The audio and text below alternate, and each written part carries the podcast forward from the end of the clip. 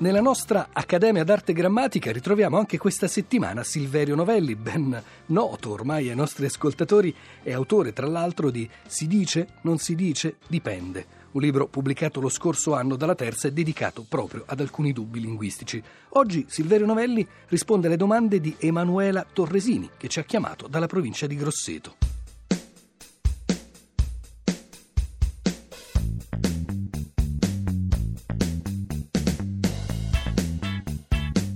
Buongiorno, sono Emanuela Torresini, ho 66 anni, sono pensionata e vivo in, eh, a Pitigliano in Maremma. Ho due quesiti da porre. Il primo è la parola musulmano. Io ho sempre detto, forse sbagliando, non lo so, musulmano con la doppia S. E però ultimamente anche pensavo derivasse un po' dall'inglese, muslim. Io non so più se sia corretto dire musulmano o musulmano. Dunque, tra i dizionari che, che ho sotto mano, il DOP, questa è la sigla, cioè il dizionario di ortografia e di pronunzia autorevolissimo che consulto abitualmente online, rimanda dal lemma musulmano con una S sola a musulmano con la doppia, che è considerata la forma principale. Il grande linguista Arrigo Castellani, pur non negando la liceità della forma musulmano, preferiva anche lui musulmano.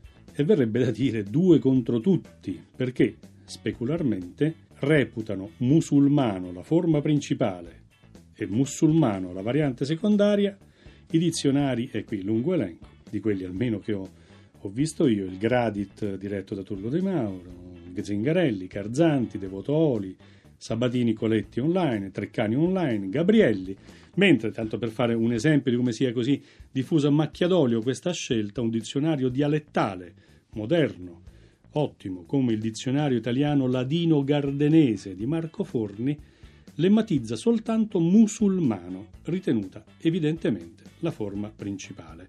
Allora succede che il DOP e Castellani in sostanza preferiscono musulmano con due S perché semplicemente è più conforme al sistema fonologico italiano e ai suoi meccanismi regolatori, mentre tutti gli altri dizionari in truppa decidono per la forma più vicina alla grafia originaria di una parola arabo-persiana, musulmano perché consuona con musliman, che è il plurale di muslim, cioè aderente all'Islam. Inoltre, a favore di musulmano c'è anche l'uso reale di cui vogliamo e come tener conto.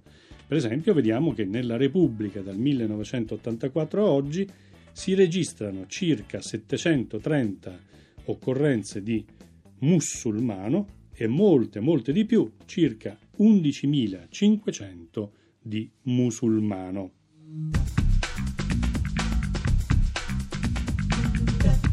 Mi è capitato eh, giorni fa di ascoltare un nonno che al nipote spiegava che a scuola, quando lui andava a scuola, gli insegnavano la bella calligrafia. E io mi sono posto il problema, ma non è già sufficiente dire calligrafia, la parola calligrafia contiene già implicitamente una bella calligrafia. Volevo solo avere questa informazione, grazie. Dunque, quando la parola calligrafia viene ripresa dal greco, significa grosso modo proprio quello che dicono i due elementi che compongono la parola greca. Calli viene da callos, che vuol dire bellezza, e il suffisso grafia viene da grafe, che vuol dire scrittura. In sostanza, alla fine del Settecento, la parola nuova, allora calligrafia, equivale a scrittura a mano ben eseguita. Che succede poi? Succede quello che, che succede spessissimo nelle lingue, ossia che nell'uso col passare del tempo nuovi significati eh, si affiancano al significato originario. E così eh, già nell'Ottocento calligrafia prende a significare anche mh, mm, soltanto scrittura, grafia, che possono l'una e l'altra cioè essere belle o brutte. Allo stato attuale si può dire che è molto più diffuso questo secondo significato neutro che ci fa dire a tutti, dai, più o meno, senza sbagliare, una bella calligrafia o, quante volte l'abbiamo detto, una calligrafia illeggibile, a zampa di gallina, diceva mia madre.